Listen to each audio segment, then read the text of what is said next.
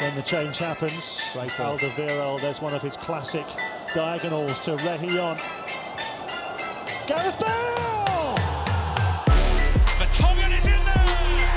It looks like that might be his first winner. And the shot comes through, what a goal! What a debut moment! Steven Bergwijn! Tottenham have a new hero! Son now. Ali to the left. Son on a mission to go alone. This is sensational!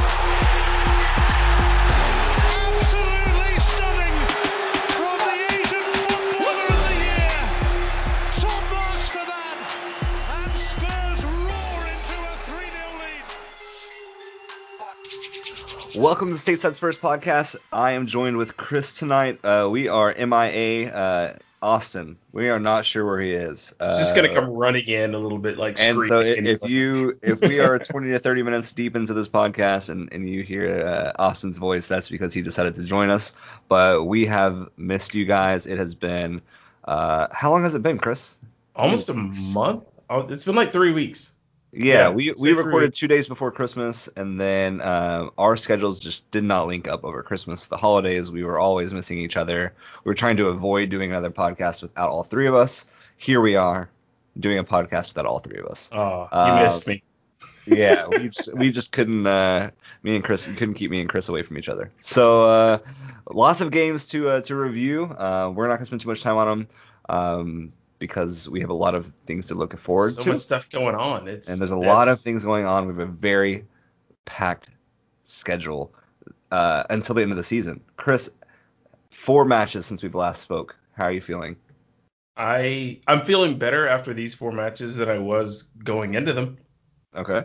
Because, going into these 4 matches was the Leicester loss. And then Stoke, I feel much better now. I had a very down... I was looking pretty down. And if we could have held on to those 3 points against Wolverhampton, I mean, what a great 4 matches we'd come back and review. I mean, we scored in the first minute, and Ndombélé scores in the first minute against Wolverhampton, and then we kind of just try to see the game out, and we let in a late equalizer. Other than that, 3 wins and a draw of our last 4. We've made it to our first final since what? I mean, first English Cup final since 2015, 2016, I believe. Yeah. Poch ran up against Mourinho. Yeah. And here we are with Mourinho leading us to play the Manchester City, who looks pretty dominant right now. So I'm glad they pushed that final back into April because they are finding their form quickly. So we're going to jump into all those things. First off, let's go straight to that quarterfinal that we previewed last, Stoke and Tottenham. We did it on a Wednesday night, a cold Wednesday in Stoke, 2 days prior to Christmas. Yes, I know that was 2.5 weeks ago. Chris, what do you remember from this fixture? We did see Gareth Bale get on the score sheet. It was a tight 1-1 fixture, heading into the last 20 minutes of the game. Yep. Were you concerned at all?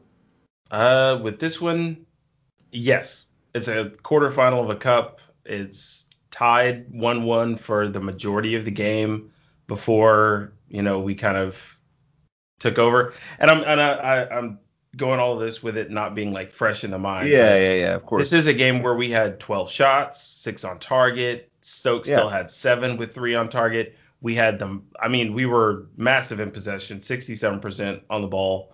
They were 33. Our passing was accurate. Theirs was not.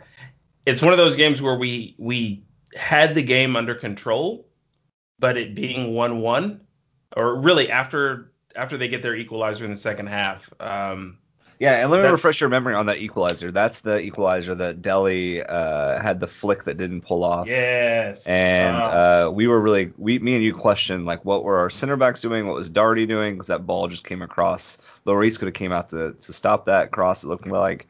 I think it was their left back or their left winger. Jordan Thompson, yeah. Yeah, Jordan Thompson came in and put that in to even the score. If you don't remember, that's fine. Do you recall whose fault? I remember the flick. First off, do you think it was Dele's fault? Like, should he be pulled off for being who Dele is? Like, Dele is a creative midfielder. He has that flair.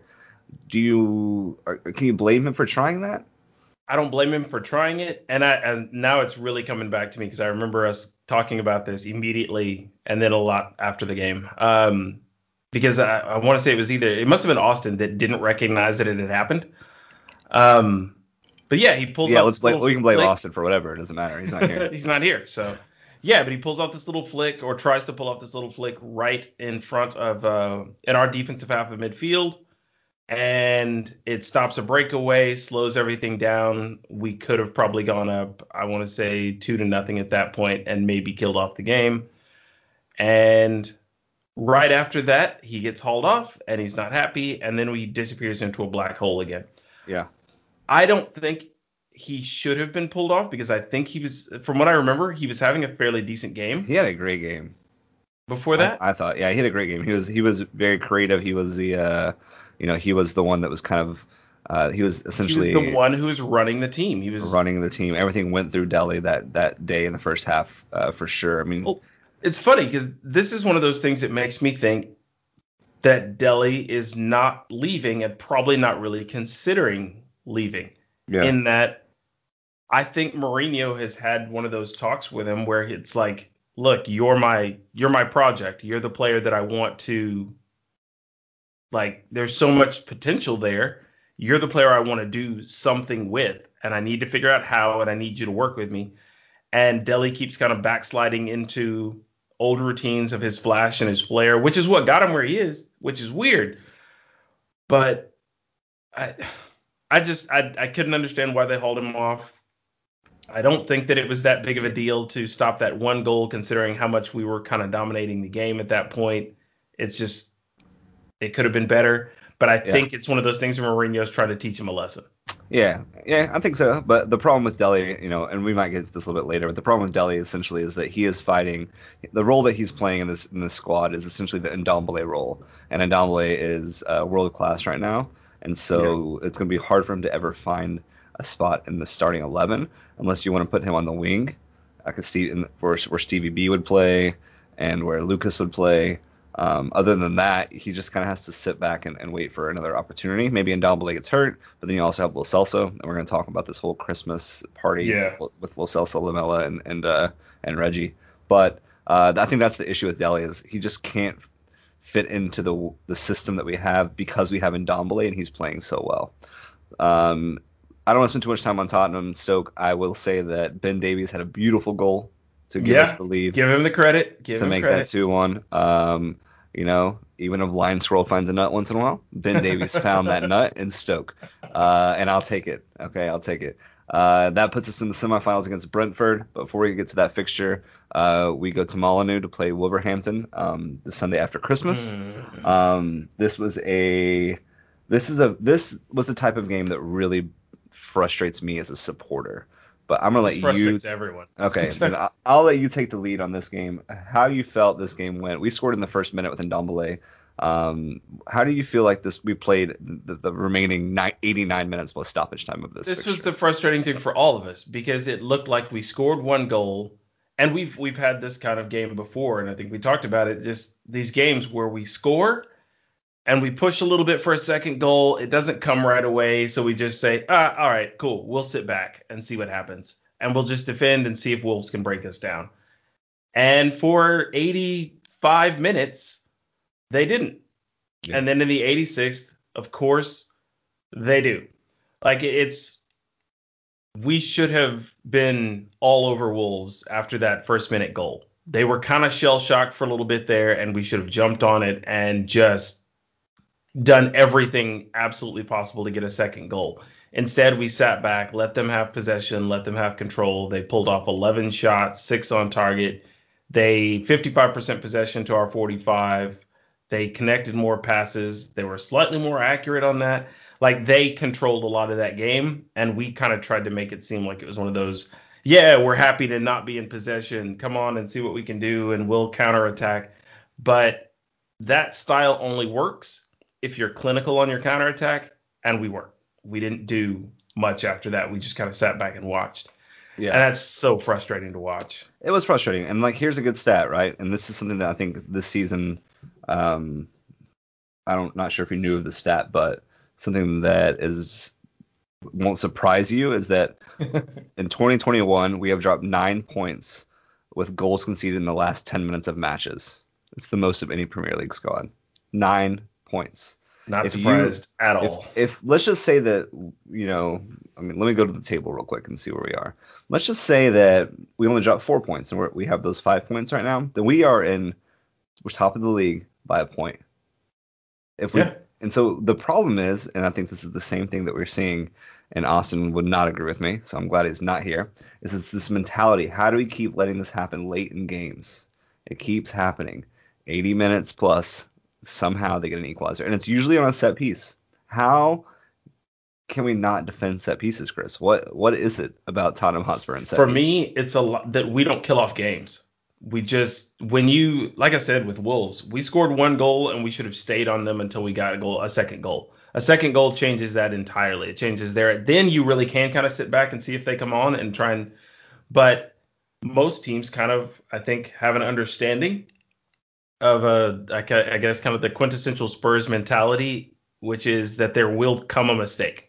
There will be a time when we will make some sort of goofy, why did they do that sort of mistake. It's going to happen, and teams just kind of now sit back and wait for it. And that's kind of what happened. As I remember, that Wolves corner was one where Davies just completely left. Was it Davies that left him? Dropped off of his man, and I don't want to. If it's Davies, don't tell me. I just gave him credit. I don't want to. They just give a free header in the box. I believe it was not Davies. I believe it was Kane actually. But I'm not sure. But even then, think about your center forward defending a corner in a box. He's supposed to be able to do some things, but I don't count that as like his main skill. That's a center back's job. But even still, it's one of those things where we should be able to score more than one goal in a game, and that would be. Yeah, it was Davies' man, and he got all the way across to the front post. I just watched it and got ahead of Kane. So little flick on. It looks like Austin will be joining us actually. So when he hops in, we'll just slide him into where we are because cool. I'm not backtracking. So yeah, that puts us. That draw right there made us winless in the four Premier League matches. We had lost 2 and drew 2. It was our worst stretch since, I believe, last February until early June when we did the restart. So that was a very, very tough draw. I mean, it's never easy to go to Wolves and get a result, a positive result. With that being said, we headed to Leeds. We went back home to play Leeds. This was a weird one, right? I mean, this was a fun game to watch. I'll say this. We knew it would be. I'll say this all day long. Leeds, while they're not going to win a lot of games, they are going to be an entertaining team to watch. There were 38 shots in this game between the two teams, and we pulled out the victory 3-0. Were you concerned heading into? I mean, we didn't score until a Harry Kane penalty in the 29th minute, and like I said, Leeds had possession. They were. This was one of those games where it was like a dam waiting to break. Yeah. And as soon as the dam broke, it was going to go one way or the other. Either this was going to be 3-0 Spurs or 3-0 Leeds. Like it was going to be one way or the other. It was not going to be or it could be 3-3. Yeah. But it wasn't going to be like a tight affair. It was going to be it was going to shoot out, and that's what it turned out to be. But until we scored, yes, I was actually pretty like, oh god, yeah. Any minute now, Leeds is going to steal a goal, and this is going to get ugly. And a lot of that, I think, was from just based off of our previous fixtures. You know, we just talked about how we didn't win in the previous 4 Premier League matches. You know, it's been a while since we've seen a win in the Premier League, and leading not up maybe to the Leeds game, we had failed to. No, Stoke, we scored 3 goals. But, I mean, we had a series of games leading back to Palace, where Palace, we get 1 goal. Liverpool, we get 1 goal. Leicester, we don't score at all. Then Stoke, 3-0. Wolves, 1 goal.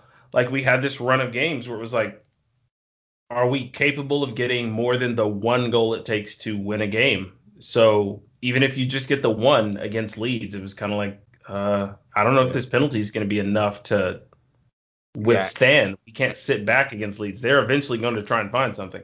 They are, and I believe, I could be incorrect, but I'm pretty sure that that was the first time they've failed to score in an away Premier League game. Yeah, that's correct. That was the first time they've failed to score in an away fixture so far this season, which means that leaves only Villa and United as the last two teams to have scored in every away fixture. So, you know, it's a shutout against a very high attacking, you know, they don't play defense, nope. which is what I think Mourinho was counting on. And, you know, that we did get a red card in the 92nd minute. I remember you saying you didn't even remember seeing it. Yeah, it was a 6:30 kickoff. By the time that red card came, back to bed or what? Hey, you know, it's 90th minute. It's 3-0. I'm gonna roll over and go back to sleep. I think I'm good here. And then I checked it again, and I didn't even wake up again and just go back and look at it because I was like, we won 3-0. I'm just going to go about my day. It was later on that day, like lunchtime, when I looked at it, and I was like, what do you mean red card? Why is there a red card? And I spent another hour scouring the internet to find the Darty red card. Yeah, I honestly don't remember the red card either. I don't think I went back to sleep. It was one of those, I didn't get out of bed. I woke up, watched it in bed.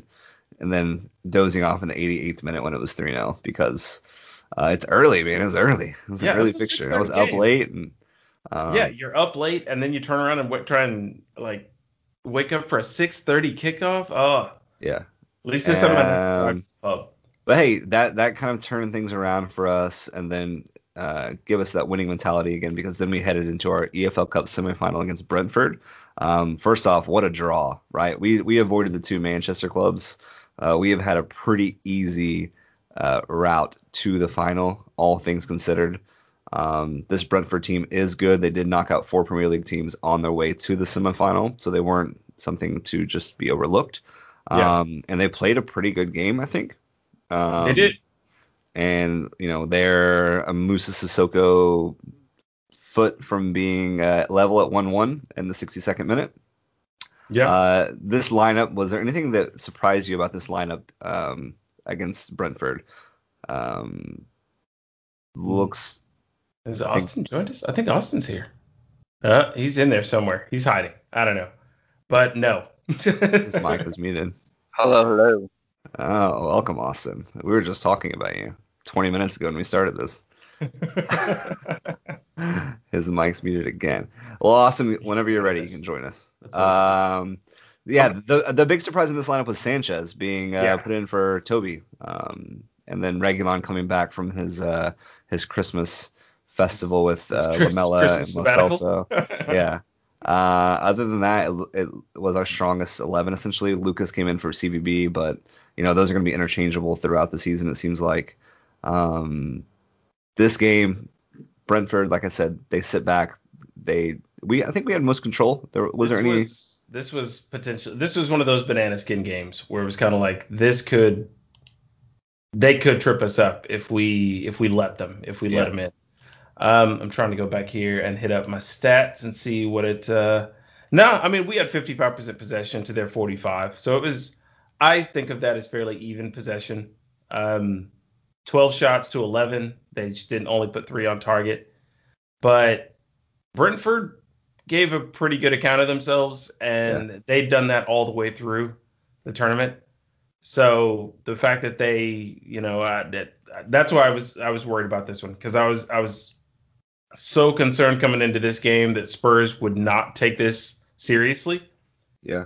And Brentford would score early, and then we'd end up trying to chase them, and it would we'd get embarrassed by not taking Brentford seriously. That's really what I was concerned with, is I just did not want to be embarrassed by Brentford because we just went in and slogged through thinking, it's just Brentford. We'll get through, and then 3-0 Brentford. Yeah, well, not only that, Austin, I hope you're there because I'm going to ask you a question, but how important was it to get it to a final, right? We are a year into the Jose Mourinho project, and he was brought here to get us to final to win silverware. So going against the championship side team in the semifinals, this was a must win, right?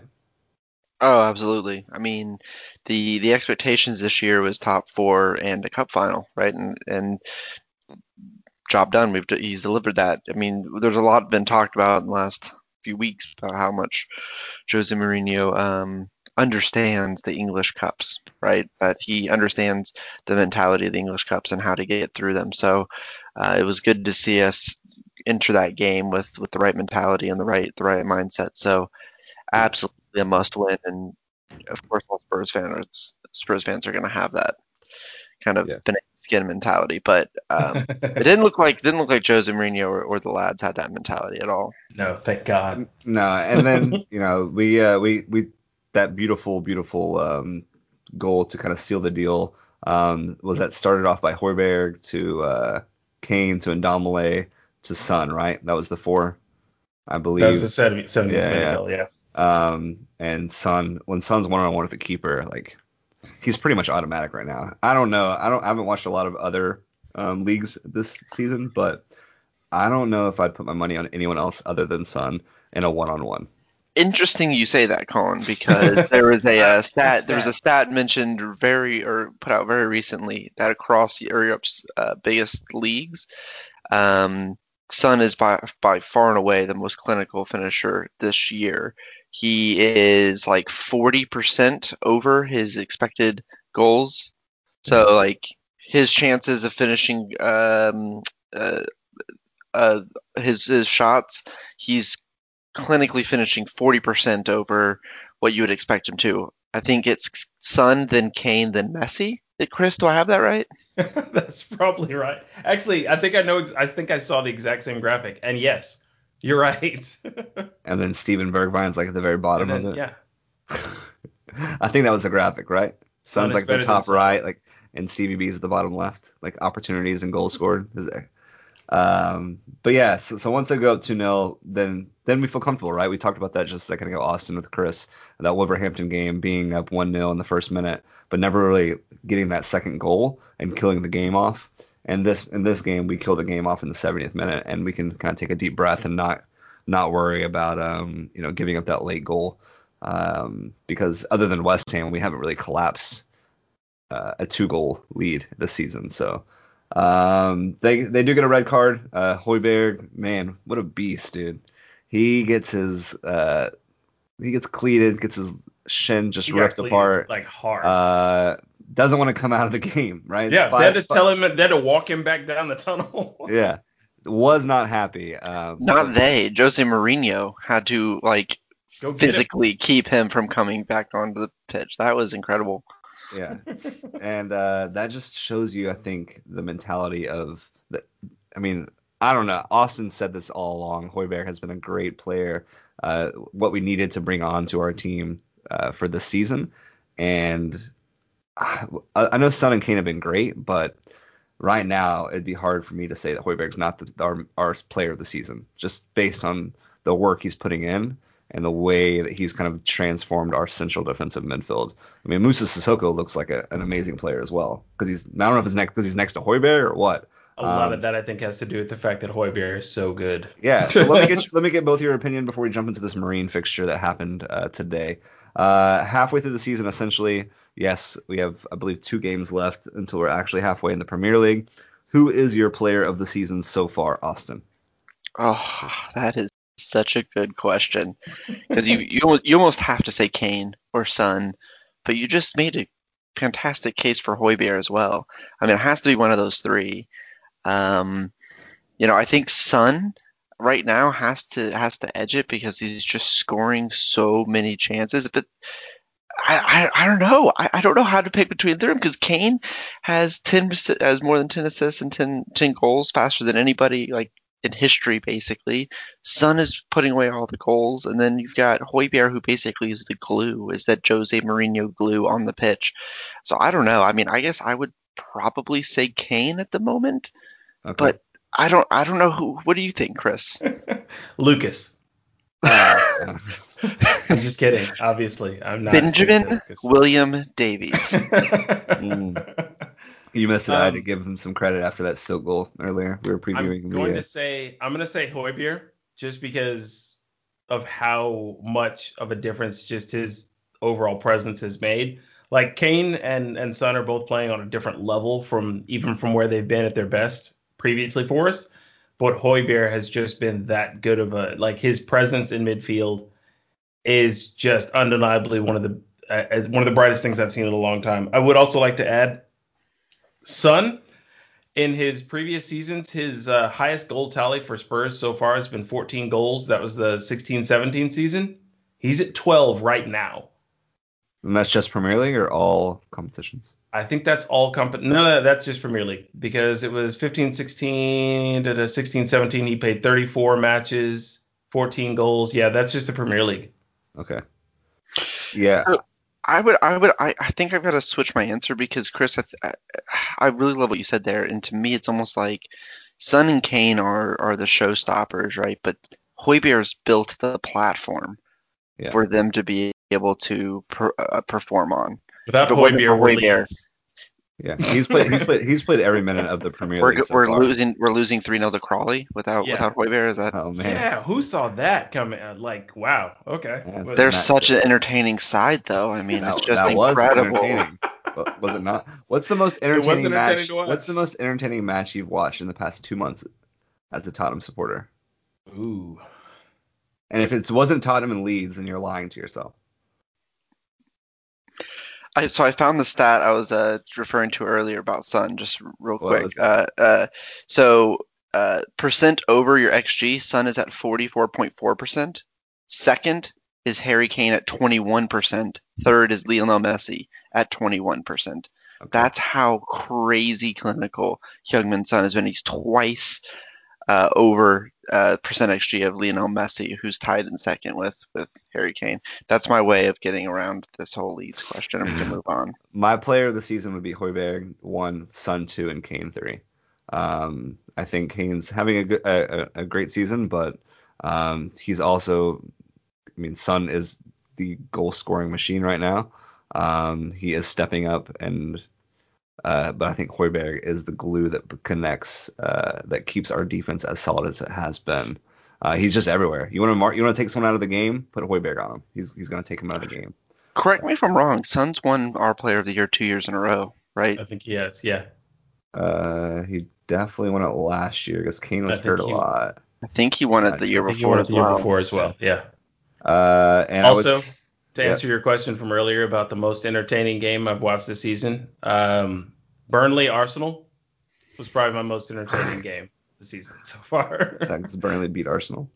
That, Arsenal's red card, the whole meltdown that came afterwards, that was a Tottenham game, like a game Tottenham was involved in. Not a game that you love to see one of our arch rivals capitulate in. So... yeah, I would say how about one more question when it comes to player of the season type question. Most improved player of the year. Eric Dyer. No, not even. Move on. Next question. Eric Dyer. 100%. I would say Ndombélé. I think from where he was last year to where he is this year. Has he gotten better? Yes, but I think a lot of that has to do with just his comfort. Like, Eric Dyer last year was completely a different person, like a whole different person. And Ndombélé, the potential of how good he was there. He just couldn't figure it out and get it sorted. I think in Ndombélé, it's more of just he finally got settled. But Dyer has legitimately improved as a central defender because for the first time in his career, he's gotten a consistent run of games of just, you are going to play as a center back and only a center back. We're not moving you out wide to the right. We're not pushing the midfield. We're not putting you right back. We're center back, and you are a mainstay in our defense. And he looks like, if it's not Højbjerg is the first name on the team sheet, Eric Dyer's right after him. I would just say, an argument against that would be how much of it is Jose Mourinho's system and how much of it is Højbjerg and Sissoko sitting in front of those four that makes that defense look that much better. Not that Dyer hasn't played great. Not that Dyer has not played great or improved. I'm just saying because of the system and the way we're so compact compared to the way Pochettino played, it was very open. Yeah. It's completely it favors the center backs. So all of our center backs. Sanchez. But even Sanchez is came out of the shadow realm and seen some starts recently. So I think the matches we've played without Dyer in the back, we've looked more suspect though. His athleticism and his ability to step forward He's definitely more confident. Yeah, definitely. But so when I think of most improved, that's what I'm thinking of. But you make a good case for Ndombélé as well, and you could also look at players like Sissoko. Sissoko's another one. He improved a lot a few seasons ago, but he kind of plateaued, and we're like, okay, this is the guy we get. And now look at the player he is this season. Yeah. Do you guys think if Jan Vertonghen were around, he could get into this team, or would he still be shadow realmed as he was towards the end of last year?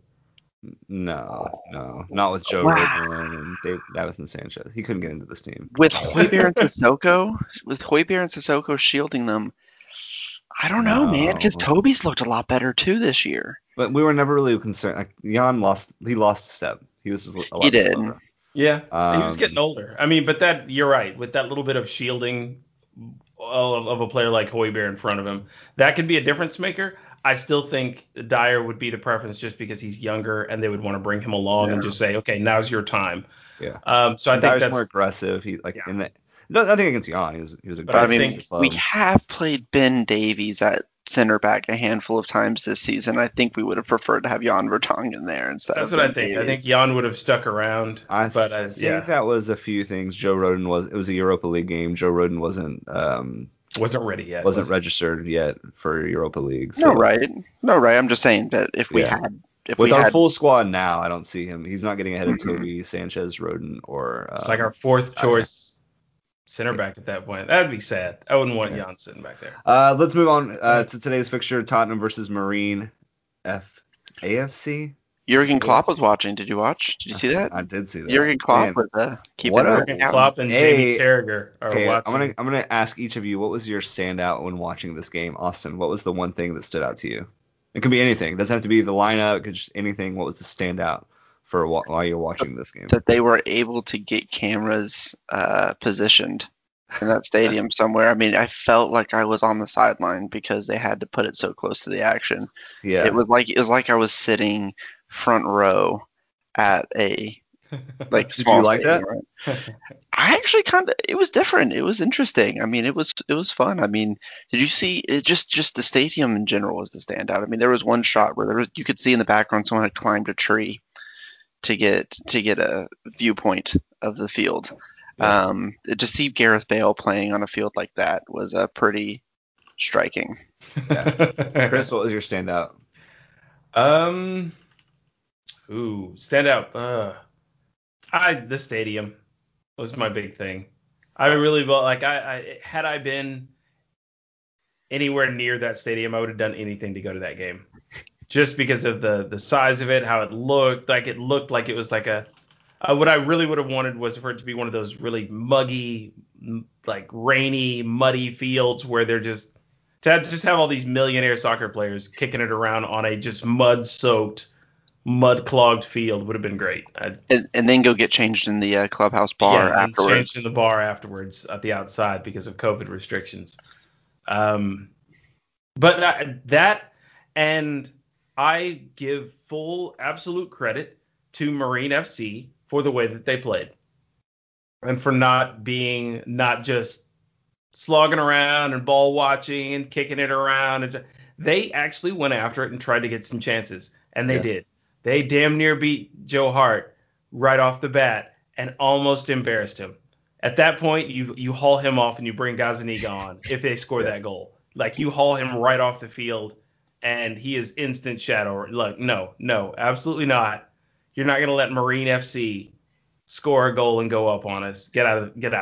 Could you go empty net, like in hockey at that point? Just, like, pull him and put an extra? I think the thing that stood out to me was also just kind of, it was like watching a high school soccer game when it came to the field and just the way it reminded me of the fields that I played on in high school. Like it was just, it was very, I was surprised Bale got on the pitch. I was like, he's going to get hurt.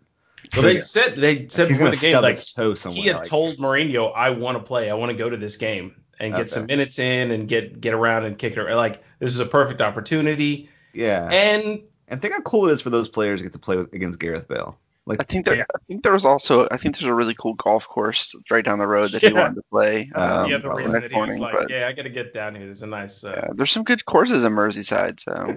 And I mean, shout out to Spurs supporters across the world and buying those tickets to those virtual tickets for the match to help support Marine FC. I mean, this is kind of what football is all about. Soccer, football, whatever you want to call it. People don't understand, like, this is our opponent, right? In a tournament, in a cup we want to win. And yes, of course, like, the odds of them winning are very small. But still, we're supporting to make sure that they can stay a club and they can help fund their club, because it's not easy right now, especially if you're in the eighth division of the English, the eighth division of the English football, where your goalie is a plumber or whatever he was.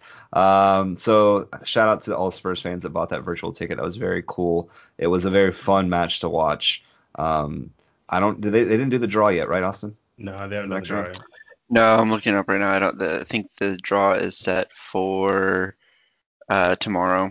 Okay. Yep. They're going to draw up the fourth and fifth round. Oh, tomorrow. No, that's weird. Let's quickly touch on the goals, Chris. Vinícius, or Vinny goal, as Austin likes to call him, with the first half hat trick. Thoughts on Vinny goal and his goals today? I'm with the announcers on this one. The first two were he was in the right place at the right time, and then that third one was absolutely the reason that you get a striker. Like, yeah. That was perfectly placed. It was perfectly set up, and it's the reason that we needed a backup striker, is that goal by itself. Yeah. So that, and he could have had a fourth one. Like, he almost had a fourth one, actually. Yeah, twice. Yeah. But that first goal, he was angry. That first goal was angry. Like, he didn't have to kick it that hard. No, he like, he realized he was playing eight side Marine FC, right? Like, he literally, it was like he tried to kick the ball through the net, and then he stared at the camera like he just scored it in the Champions League final. I was like, calm down, man. That is his, like, celebration, to be fair. He didn't do it all three. But he didn't do it all three times. It's like when you're playing basketball against, like, your little nephew or something on, like, the short hoop, and you steal the ball from him, and then you just throw it down. And just stare, throw down a dunk and stare at him for no reason. That's, and then you push, like, them over? I think he got some shit for it. I think he got some, I pushed my brother over while he was little. I think he got some shit for it because his next two goals he didn't celebrate near as exuberant. He was much more calm in his celebrations. They're like, chill out, dude. This is Marine FC that you're scoring against. I don't think he really understood the significance of, like, this match. I think it was more of a just, he celebrated a goal because he scored first. Yeah. So, Austin, talk to me about that Lucas free kick. Where did that come from? That looked like an Eriksen free kick. Yeah. Like, I know it was against Marine FC, but I think that would have gone in the Premier League. Like, where did that come from? Like, can we put him on free kicks for a little while? Because, like, Harry Kane can't get it past the wall. Yeah, and Dyer hits it over the over the goal. So I don't see why Lucas doesn't get a chance if he's in the game now for a free kick. That was a beautiful free kick. It was absolutely amazing. That was. Is he so short that, like, the keeper can't see him taking the run up around the wall? Maybe. The benefits of being 5'7", I think 5'8". Yeah, he's tiny. Who was your man of the match, Chris? I would go Dele. Yeah, me too. It has to be Dele. I was gonna say Carlos because he did get the hat trick, and I'm happy for him. But every one of those goals he scored. Even the third one, even the last one that was so good, had a lot to do with build-up play coming through Dele.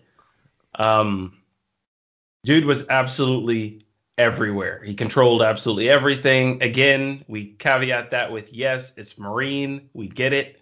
But he played a really, really good game, really controlled game. Had a lot to do with everything we did. Everything went through him. So, yeah, I'd have to say Dele. Yeah. Austin, what do you think? No, it's definitely gotta be Dele, but I'd like to give a shout out for just how ridiculous Musa Sissoko looked on that pitch, just like striding past those Marine players. It looked like watching, if you go back and watch highlights of, like, Adrian Peterson playing high school football, of him just people just melting off of him, and it's like, this just isn't fair. By, like, the 40th minute when he received the ball and started striding the space, Marine players just didn't even try. They just tried to, like, get in front of him or get out of the way. Like, there's a player for Marine FC named Wignall, Ryan Wignall. The guy's like, he's one of their older players. He's like 33, 34, something like that. There was literally a point where he tried to bring down Musa Sissoko as he's striding through midfield. And Sissoko just absolutely shrugs him off like he's not even there. Just poof, and you're done. Yeah. Like, and that was what he did the entire game. He was just a behemoth amongst what looked to be small children. You really got a feel of just how large of a person Musa Sissoko is when you had that camera angle on that in that field with the athletes from Marine that were on the pitch, because he just looked it wasn't fair. Yeah. It just wasn't fair. Shout out to Alfie Devine. First goal. 16 years old. That strike was awfully divine. Yeah, good one, Austin. I see what you did there. Yeah, always count on you. So when he scored that today, I was thinking to myself, what was I doing when I was 16 years old? And what a failure I am in life, because this dude is playing for Tottenham Hotspur first team and scoring goals as a 16-year-old. And I don't know if anything will come from this player. It'd be cool in 5-6 years, like, oh, remember when he scored against Marine FC and this is how it all started? But wow, what a way to introduce yourself to the first team. First appearance, great finish. Thoughts on that, Chris? It was absolutely, and he's one of those players, like, he was very well thought of before he got here. I think we picked him up from West Brom. Was it West Brom? Wigan. I believe. Wigan? Was it Wigan? I know. I just remember before he got here, there were a lot of big clubs that were like trying to persuade him. And I think part of it was just the idea that he could break in faster here than some other places. We have a pretty good academy. I honestly, between him and Jack Clark and Harvey White in the midfield, we didn't get to see Sirkin today. He didn't even make the trip, so he wasn't there. But we have a lot of good young players in the U23s and below that are coming through, and he's apparently like the cream of that crop. That's so he was actually a Liverpool academy player. It looks like he was he knocked us out in the FA Youth Cup last year with Wigan, and then we bought him for about £300,000 this past summer. 16 years old. Maybe one for the future. Who knows? But great to see. I mean, I was surprised at the strength of this lineup. I was surprised at the strength of the bench. Clearly, Jose is taking these cups seriously. Awesome. Like, you know, if we're gonna go into Marine FC, we're gonna win something. If I have to drag you guys through kicking and screaming, you're gonna win a cup. Yeah. It was interesting to see the three players who were nowhere near the pitch, right? Højbjerg, Son, and Kane, though. So that was interesting. But you're right. I mean, now we're through the final 32. There's 32 teams left. We'll find out around 2 o'clock. I think it's 2:10 Eastern time tomorrow who we get in the next two rounds, possibly. But he takes them seriously. He's not messing around, and he probably still is a little pained about how he got knocked out of the Cups last year underneath him. So, yeah. Anything else you want to talk about this? Obviously, we don't have our fourth round opponent yet. We'll figure that out tomorrow, so we'll touch on that on next week's podcast. But onwards to the next round. Still in 4 competitions. Still fighting for 4 trophies. Is that Gedson Fernandes' final appearance? What do you think? What were your thoughts on Gedson, Austin? I thought he was fine. I don't know. I saw some people making comments like, "Okay, I'm glad he's leaving" or whatever. Jose called him and Dele out as his star performers. So I thought he was good, but I mean, I'm not judging anybody on their performance on that game, because you should. Like, Dele Alli looked great, but you should look like a man amongst boys when you're playing against guys who are, you know, butchers as their day job, you know, or whatever it is. So yeah. Dele looked great, man. I mean, we're gonna get into a little bit of transfer talk at the end of this podcast, so I'll hold off on that. I want to hop straight into some previews. We have 2 fixtures coming up this week. First is going to be Villa at Villa Park. This game is still on for now. They better play this game. They absolutely – Villa fielded literally their youth team in their last game.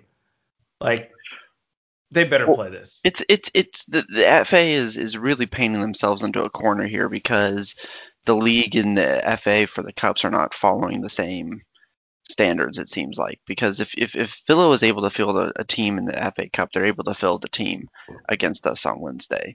to postpone yet another game would just be stupid. Unless it's one thing you don't know where the outbreak's coming from. Why would the game be postponed? How many players of Villa do you know have tested positive? Or I don't know the actual number, but I know there was an outbreak. You know, for some matches this year, they didn't know where the outbreak was occurring, but we had every single player test negative a day ago. And I'm not sure how many they've had test positive, and I don't know how frequently they're testing. I think it's every other day at this point. But, I mean, if they were able to field a team in the FA Cup on Saturday, they should be able to field a team on Wednesday, unless the outbreak gets worse. But I'm trying to look it up here, but it is somewhere. While you're looking up, I'm gonna give a few stats on the Villa-Tottenham matchup. I did some research. In all competitions, Aston Villa have lost 11 of their last 12 matches against Tottenham. Their only win was against Tim Sherwood in April of 2015. No, that's not right. When Tim Sherwood was their manager. Yes. That was in 2015, right? I believe so.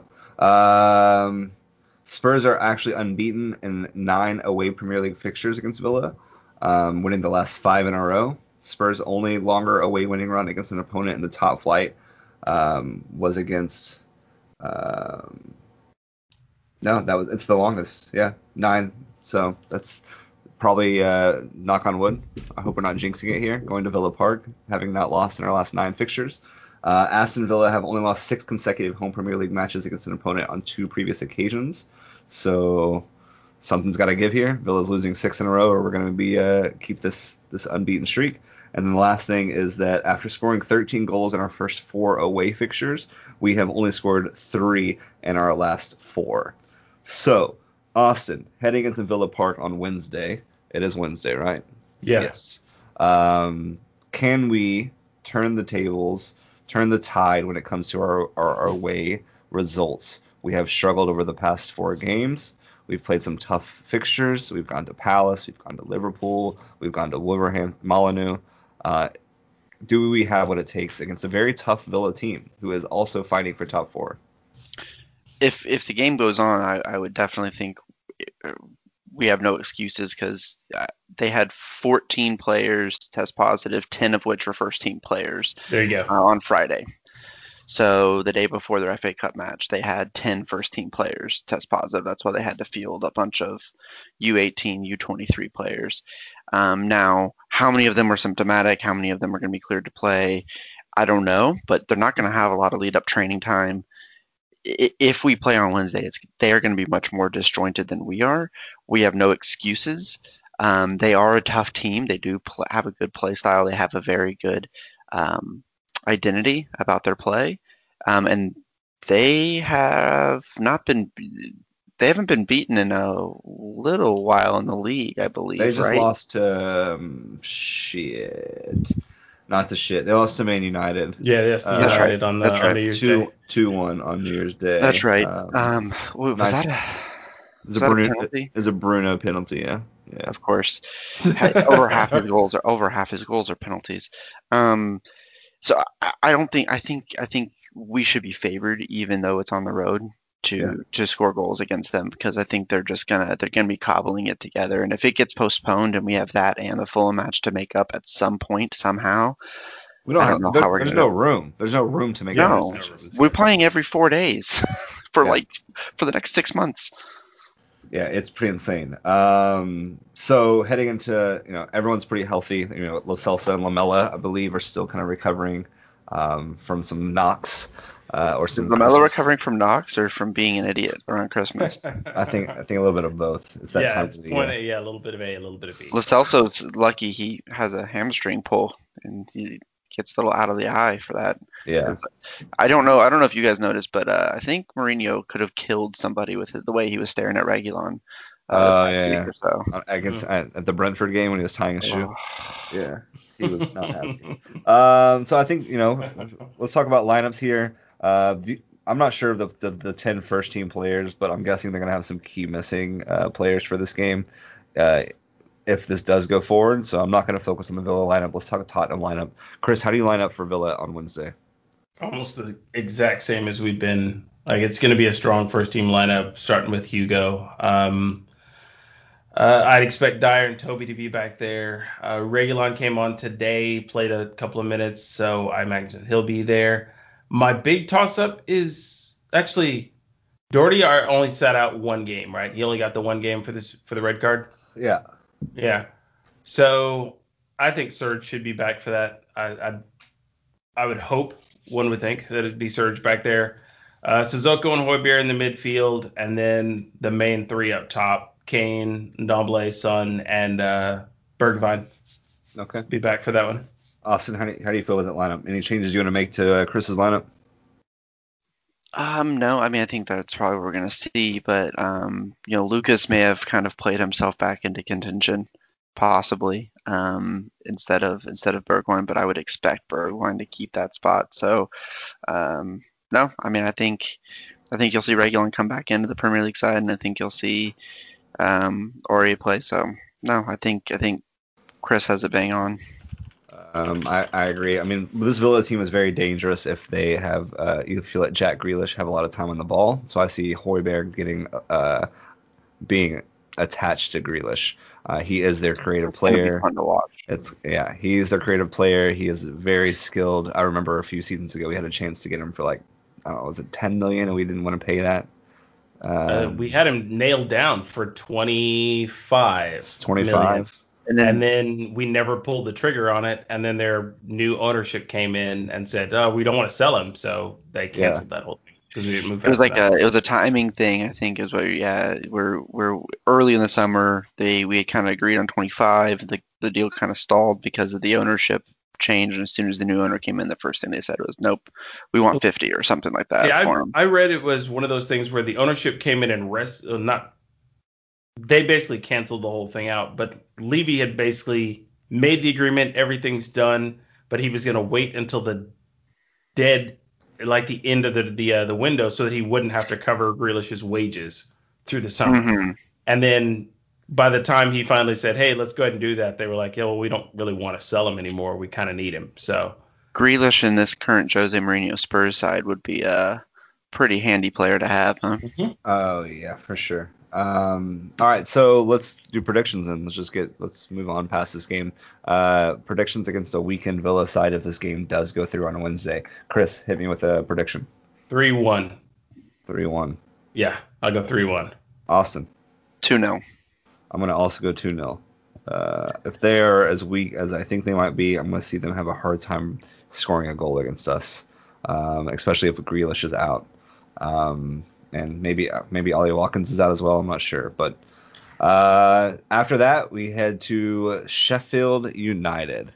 Sheffield United, the bottom of the table, Sheffield United. I don't think anyone saw this coming into the season, that they would be sitting at 2 points after 17 games. Good. They're bad. That bubble burst hard. Yeah. And Chris Wilder still has a job, so that is some belief in a manager. So, I mean, think about it. Not many managers can survive after having 2 points after 17 games. But here they are with a minus 21 goal differential, bottom of the table, bottom of the barrel. Chris, is this a banana peel? Yes. Without a doubt, absolutely. Anytime you ask Chris that question, it's always going to be yes. Absolutely as a skin. Because we seem to sometimes have a mentality of walking into games like this where we just, it's Sheffield. We'll get by here. Let's score one quick goal, and then before you know it, we've got our one goal, and it's the 89th minute, and they sneak one in on a set piece. Yeah, this is absolutely for me a banana skin where we're the people who push them over the 5 point mark. Like, I don't want that to be the case. I don't think we should not lose to Sheffield United by any stretch, but it's still the Premier League. And if you sleep on anybody in this league, they can beat you. So, yeah, this is a potential banana skin for me. Awesome. Are you concerned? No. About this fixture. I'm concerned that I'm not concerned, if that makes sense. No, because that's the Spurs mentality. That's how this works. Because almost what would concern me more is if this was a normal year and we had the holiday break and then we came back from this like 2 week or 10 days off and then Sheffield is the team we played, then I'd be concerned. But having games against Brentford and Marine, actually, where we showed up and were very professional, and then we have a match 3 or 4 days prior against Villa, I think it doesn't give us time to sit around and just like take it for granted. And the fact that right after this game, we have an FA Cup match before going into a season-defining match against Liverpool at the end of the month, I don't think players are going to look ahead of this. I think players are just – I think the fixture congestion is just making it very easy for Mourinho to say, focus on the next one, focus on the next one, focus on the next one. And Sheffield have nothing to offer, really. They just really don't. And I'm not trying to throw shade on them because they were such a great season last year. But no, I don't see how they score a goal against us. I don't see how we can't score against them. I mean, so, of course, it's going to be like a 1-0 85th minute winner or some bullshit. But I'm not worried. But not being worried is what has me feeling uneasy. Yeah, and that, I believe, is a Sunday game? A Sunday, yes, 8 a.m. And so here's something to think about. Let's go predictions real quick. We're not going to talk about lineups. I think we're not going to rotate much. We have a little bit of a break after that. I think it's the FA Cup would be coming in the following weekend, if I'm not wrong, because we have our next game would be Liverpool on a Thursday. So on the 28th, we played Liverpool on the 28th. So yeah, it's a Thursday. So I think that weekend would be an FA Cup. So we're gonna have a week off. So I think this is gonna be a very strong starting 11. You're gonna see Kane, Son, and Ndombélé, Højbjerg, Sissoko, back four, maybe some rotation of the fullbacks. Let's get predictions. Austin, what do you have here? Tottenham against Sheffield United on Sunday. 3-0. Chris. 1-0. Says the longtime Spurs fan. I'm totally not joking about that. That's going to be a 1-0 game where we score like right before halftime, and then Sheffield becomes like Sheffield/Barcelona. I also think 1-0 as well. I think it's going to be a very, very, very unnervy game. I hope I'm wrong. I hope it's 3-0 at halftime. I do too. I want Austin's score. I want that to be it, but I want Austin's score. I think this is going to play out a lot like the Fulham match is the way I'm kind of seeing it. That's kind of my template that I have in my mind. We didn't play Fulham. Not Fulham. Sorry. Leeds. Sorry. Yeah. Okay. Yeah. I don't think they play as aggressive as Leeds. But, nah. We'll see. I think we should escape with 3 points. So if our predictions go right, we'll be sitting at 35 points after 19 games. That's halfway through the season. Heading into that Liverpool match, we're going to preview that next week, but that would be huge because Liverpool have United to play, and that's hopefully if that draw happens there, then we're heading into that game essentially tied with ahead of Poole by 1 point. And if we can beat Liverpool at home, here we are back in the title race, right? So we're gonna win the league. We're gonna win the league. Well, but think how crazy that is, Colin. If we get to 35 points through 19 games and we're sitting within touching distance. Sorry, 18 games. So we can get to 38 through 19 matches, but that still only puts us on pace for 75, 76 points. Yeah, that's not usually title-winning form. At least. But that's how crazy this table is. Yeah, the season is insane. So I mean, from 10th to 1st, there's a 7-point difference. That's just insane right now. And there's a lot of the problem is there's so many teams missing one or two matches that this table does look a little bit more skewed than it should, right? Like you have Villa at 15 games played, City at 15 games played, but for the most part. You know, from West Ham all the way up to Liverpool, it's a 7-point gap in points, and that's not that much. You know, it's 2 games essentially. So it is a very competitive league. It's been a fun season so far. I think COVID's had an effect on the fixture, the fixture congestion has had a huge effect, and not having fans in the stadium has had a huge effect on the season. So, if we can get these 6 points this week, we're in great position heading into to the Liverpool match on a Thursday.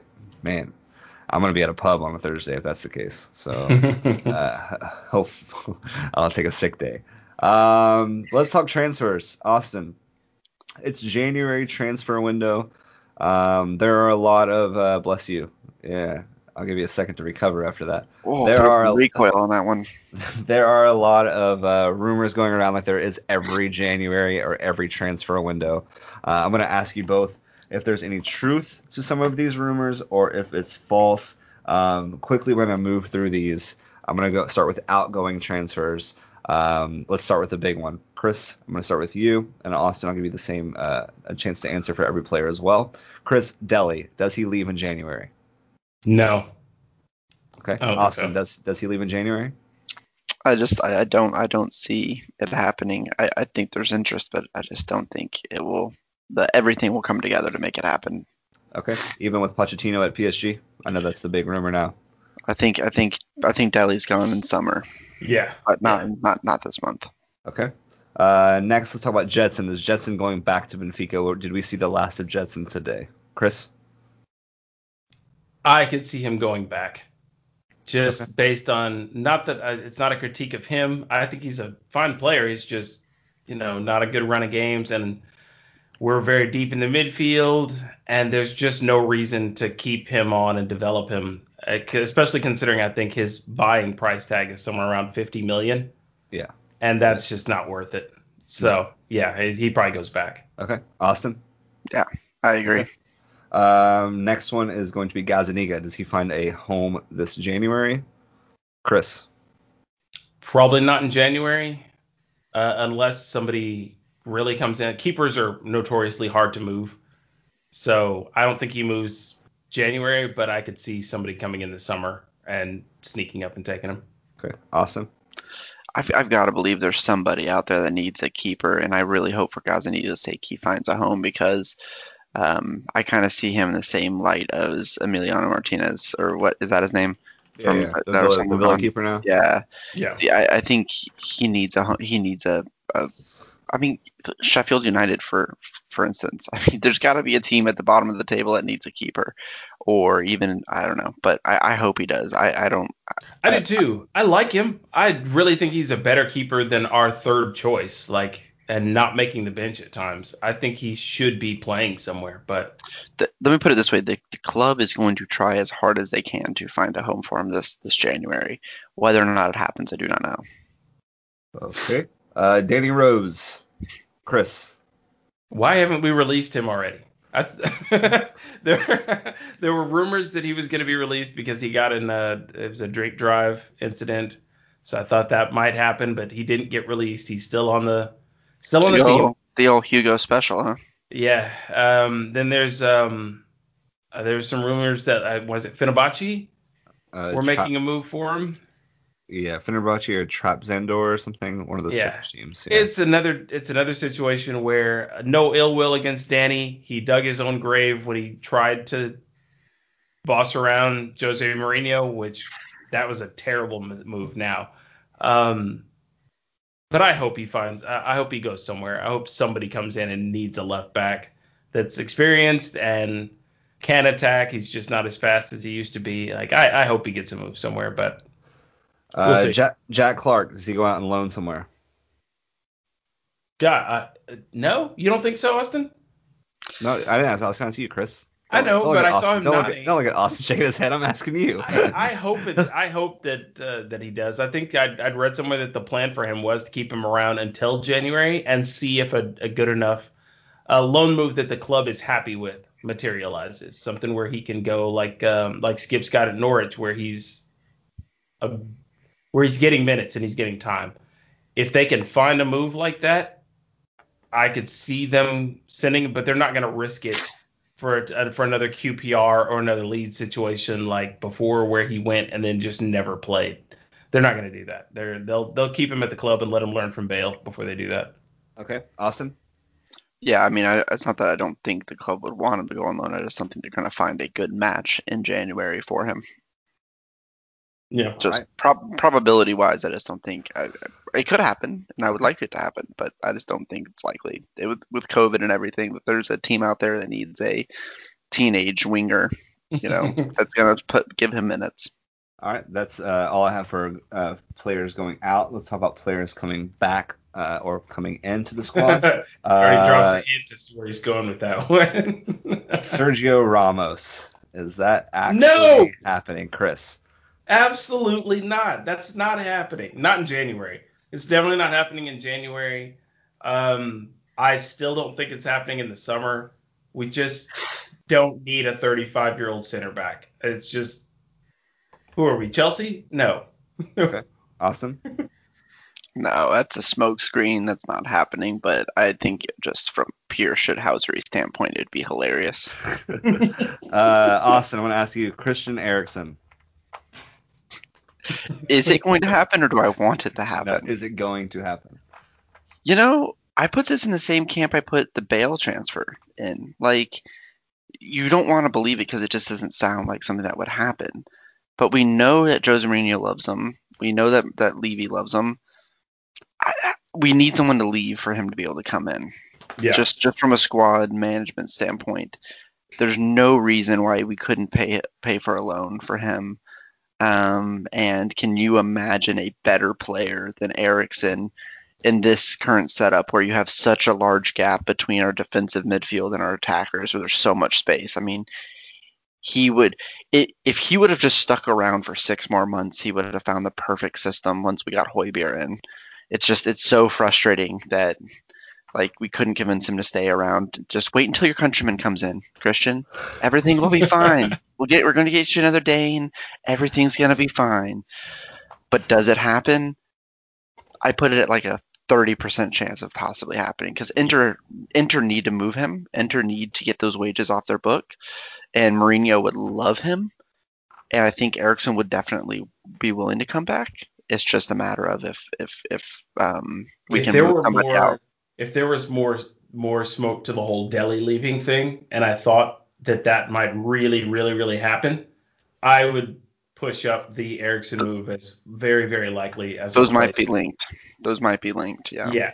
But if until there's more legs to the whole Dele on his way out thing, you can't really say that the Eriksen thing's going to happen. It's just... Okay. Fair enough. Oliver Skip, should we call him back from Norwich? He's having a great season at Norwich right now. Leave him alone. Leave him right where he is. Let him keep getting those minutes because he comes back here, he's going to be sitting behind Højbjerg and not playing as much, whereas at Norwich he's playing every game in, game out. So leave him alone. For me. Awesome. Leave him alone until there is the second wink Sissoko or Højbjerg gets injured, then immediately recall him. We don't have to recall him in January. We can recall him at any time. Yeah. I'm sure there's a financial penalty to doing so, but the second any of our midfield depth gets injured, bring Skip back. That's kind of my take because he'll get playing time. I'd rather put him out there than Winks in a lot of these matches, to be honest. So. I thought Winks has not looked terrible. No, that's not me. That's not me speaking ill of Winks. It's just that I think Skip and Winks are very close in skill, and I'd rather see Skip developing than playing a Winks who's reached the heights that Winks is going to reach. Okay. Fair point. Okay. Ryan Sessegnon. Do we bring him back from Hoffenheim? No. Leave him alone. Yeah. He is tearing it up. He's playing great. He's growing. He's getting better. He's everything I've seen, and I actually watched parts of one of his other games. He's getting very, very comfortable with the idea of being a left back / left wing back, as opposed to being a left wing. Like I said this a couple of weeks ago, I think in our text message, if anybody should be worried about Ryan Sessegnon, it's Ben Davies, because if they bring back Sessegnon to play the left back, why the hell do you keep Davies around? Like, why? Like, what's his point? What's his purpose? Well, then all of a sudden we have Reguilón and Sessegnon, who are both, because Reguilón's been playing so well this season, Davies would turn into a center back is what would have to happen. which we've been saying for about 3 years now is Davies' future at this club is the other play. Because if you remember, Sergio Ramos played right back until his mid-20s, I believe. Yeah, he was a right back. And then he moved to center back, and that's where everyone knows him now. But he played right back in those teams. I believe he played right back on that Spanish team that won the World Cup. He might have. Because Puyol and Piqué were both still center backs then. Yeah, I remember him playing right back for quite a while in his younger days until he got to the point where he's a center back. But he's not to compare Ben Davies to Sergio Ramos. Not at all. But you just did. But you put some respect on that Welshman's name. He did score one. Yeah, okay. That's all of the names that I've written down. Anyone else that you guys want to talk about fixtures or transfer window possible? It seems like every possible Inter Milan player that could possibly be going, we're being linked with, because Skriniar forever. Now I'm seeing Perisic again. It seems like everyone loves if it's Real Madrid or Inter Milan and they're possibly on the bubble of leaving, just insert a rumor to Tottenham Hotspur. It's an easy click. I think that's just what journalists are out there, lazy journalists are doing, because I keep seeing Inter and Real players that are kind of on the bubble linked to Spurs, and I do not know why. Because it's easy. Yeah, like you said, lazy journalism. It's easy to just say, hey, you can do this. And I think Daniel Levy likes having those attachments because it works well as a smokescreen for what he really wants to do, which is hide beneath that and then find another player like a Bergwijn or something. So yeah, we'll see. All right. Yeah. All right, guys. Anything else you want to talk about? I know we normally we would talk about some EPL fixtures this week, but it's really, really weird how there's a bunch of makeup games happening and the fixtures are not normal fixtures. It's not like a normal weekend. We can kind of dig into the standings right now. We haven't talked in two and a half, 3 weeks. So Arsenal have found a run of form recently. They are now pushing up the table. Chelsea has lost their form drastically. It looks like Lampard is on the struggle bus, losing a lot of support from their supporters.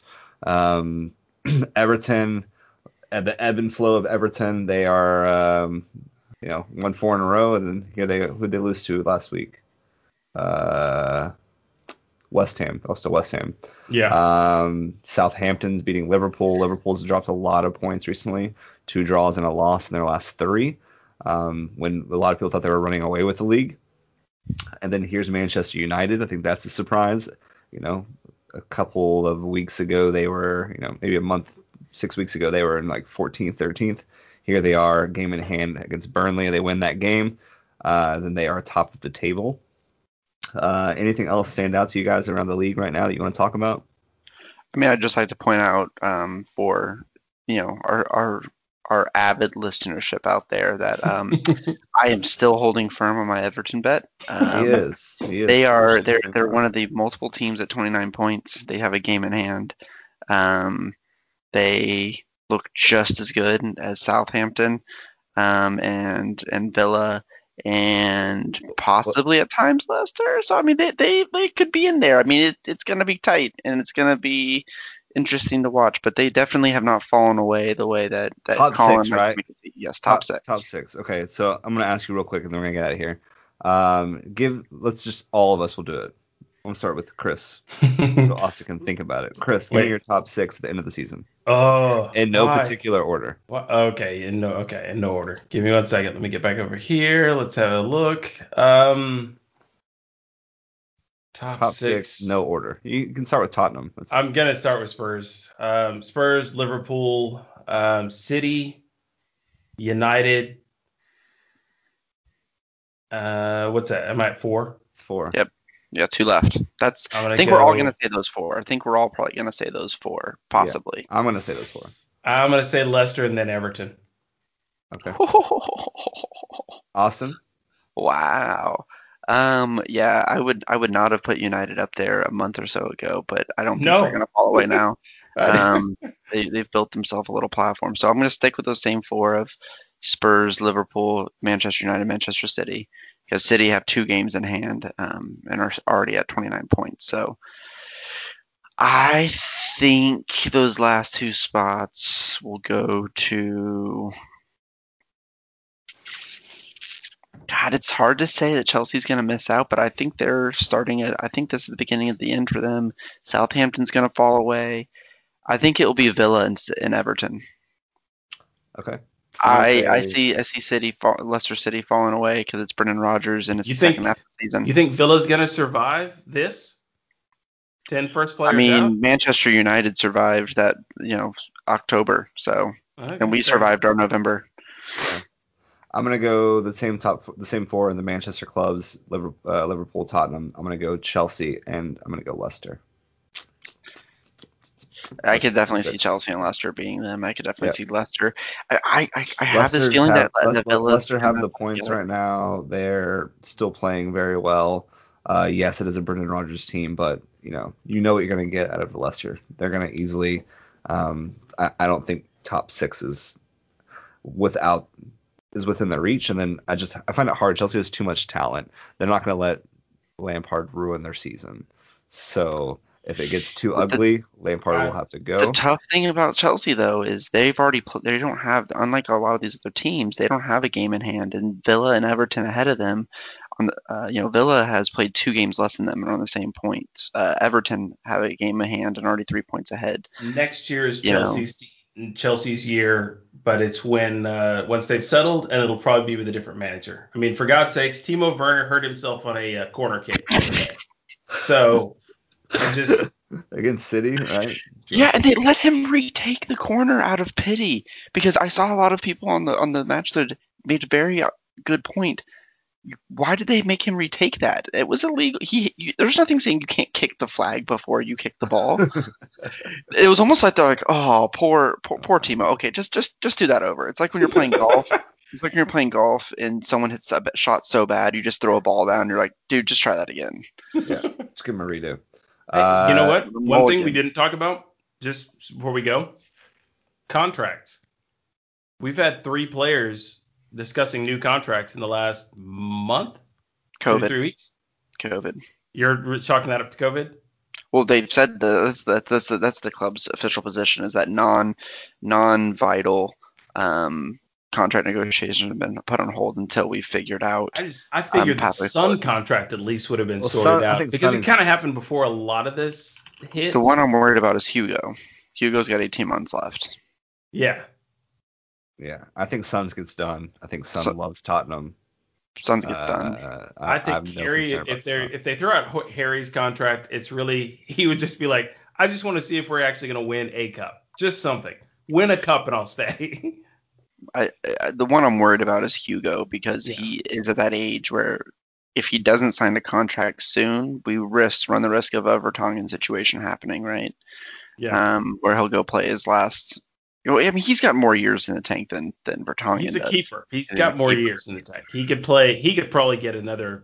But you don't want him to go into his final 12 months of his contract. And you don't want him to get to the final 12 months and then have Pochettino come along and say, Come over to PSG. Come home to Paris and finish your career. Oh, that's a really good point. Yeah. Fuck, that's a really good point. Yeah. That really worries me. And they had a great relationship. Basically a friendship. They were. Yeah. Now, Chris, I didn't even think about that. Here's the thing about having agent Pochettino over at PSG. PSG has a shit ton of money. So if PSG wants Dele, and PSG wants Hugo, I want fair prices for both of them. If we can do that and we can replace them. I want fair prices, says Chris. Give me fair prices. I want 75 mil for Dele Alli. And I want Neymar and Mbappe in exchange for Hugo. I think that's fair. I don't think you're getting if you'd be lucky to get 50 mil for Dele based on the amount of games he's put in this season. I think he's worth it? Yes, but 50 mil is what an English team would have to play. If he's sold abroad, he's going to go for less than that. Yeah. He's going to go for like 35, if that. Probably 30. 35's fair. I think 35's fair. And I would not sell him for 35, but that's just me. And I'm not. But it's not my money, so whatever. Again, I guess if I got the 35 million, you can have Dele. That's fine. Yeah, I'll take him. I'd probably sell him for $35,000. Like, who am I kidding? I'd sell him for $3,500. Just give me. And then you would blow it all on NFL playoff betting. No, I haven't bet any NFL playoffs. I was gonna ask you because I bet Browns. I bet Browns money line today, but I only put $20 on it, so I didn't win that much. I'm guessing that game finished and they won, right? I don't know. I was podcasting while we were waiting on you. Were you watching it? Is that what you were doing? I fell asleep waiting on you guys. Ooh, yeah, the Browns won 48-37. So that game got close. Damn. Yeah. Anyways, this is not a Browns podcast or an NFL podcast. So we have definitely, it's been a long time. Once again, apologize for the delay. The holidays are over. We're back to a normal schedule. We'll be recording once a week. Fixtures are coming quick and fast. We will be here to review them starting next Sunday or Monday. Hopefully 6 points higher up in the table. And come on, you Spurs.